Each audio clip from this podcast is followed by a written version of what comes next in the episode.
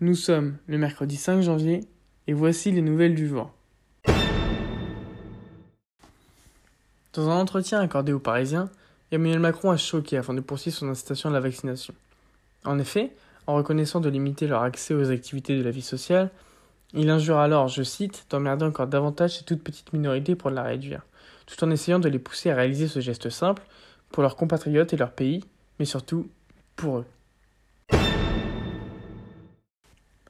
Le temps presse pour l'exécutif qui fait face, encore une fois, à une flambée des cas. En milieu de journée, Olivier Véran indiquait que Santé publique France allait annoncer pas loin de 300 000 cas en 24 heures, ce qui représenterait un nouveau record. Sans se tromper, c'est alors 271 686 cas qui se sont déclarés positifs, battant alors le dernier record de plus de 230 000 cas, remontant à fin décembre. Flambée qui est universelle, puisque dans ce même temps, les États-Unis font face, eux, à plus d'un million de contaminations. Un projectile non identifié a été lancé par la Corée du Nord, annonce ce mercredi l'armée sud-coréenne. Première fois en cette nouvelle année 2022, cela ferait suite à un nouveau type de missile balistique, testé avec succès.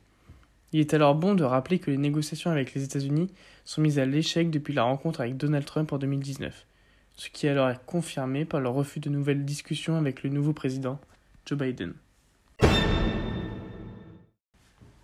Enfin, le parquet national antiterroriste a ouvert une enquête pour tentative d'assassinat en relation avec une entreprise terroriste suite à une explosion au départ du rallye Dakar, qui avait fait, le 30 décembre dernier, deux blessés. Je vous souhaite une bonne fin de journée et à demain pour de nouvelles actualités.